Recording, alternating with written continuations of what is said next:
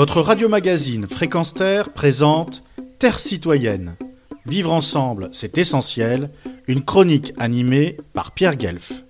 Comme je l'ai expliqué dans une précédente chronique, la situation mondiale est alarmante. Les ministères de la guerre, hypocritement nommés ministères de la défense, s'en donnent à cœur joie avec les conflits avérés ou qui sont prêts d'éclater. Certes, il est moins une ou moins deux, mais je constate quand même une fameuse prise de conscience planétaire sur la nécessité de changer de paradigme, et cela se réalise par petites doses, par des micro-libérations, selon l'anthropologue Franco Lasecla, qui cite très opportunément Léonard Cohen, il y a des fissures partout, et c'est à travers elles que la lumière vient. Ainsi, L'espoir en l'humanité me semble de plus en plus présent parmi cette jeunesse qui critique à raison et avec force l'héritage du capitalisme ultralibéral qu'elle doit à présent gérer.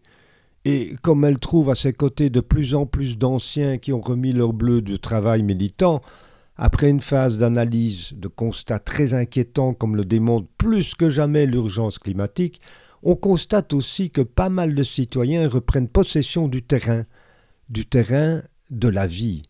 Ainsi, quand j'apprends qu'une institution aussi ancrée sur le respect strict et quasiment dogmatique des lois promulguées par le législateur qu'est la justice, et qu'elle rend des jugements moraux qui condamnent fermement des États, des autorités, des décideurs, de puissantes sociétés industrielles, des oligarques, dictateurs, doctrinaires et autres totalitaristes et intégristes, au nom de gestion omnipotente et antidémocratique, de non-respect des droits fondamentaux à la vie et à la liberté, d'abus de pouvoir, de défaut de prévoyance ou de mauvaise gestion publique, d'atteinte à la clause de conscience, je me dis que des mentalités changent et que du catastrophisme ambiant émerge une sorte de nouvelle humanité, même si force est de constater que l'après-pandémie Covid-19 débouche sur une reprise du consumérisme à outrance pour d'aucuns.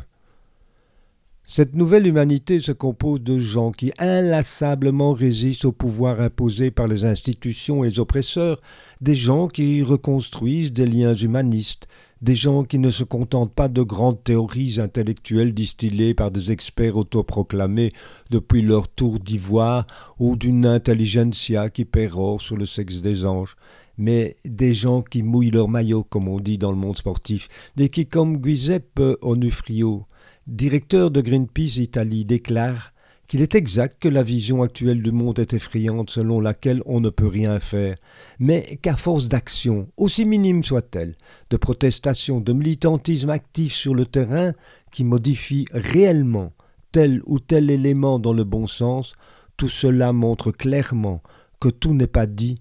que tout n'est pas fini.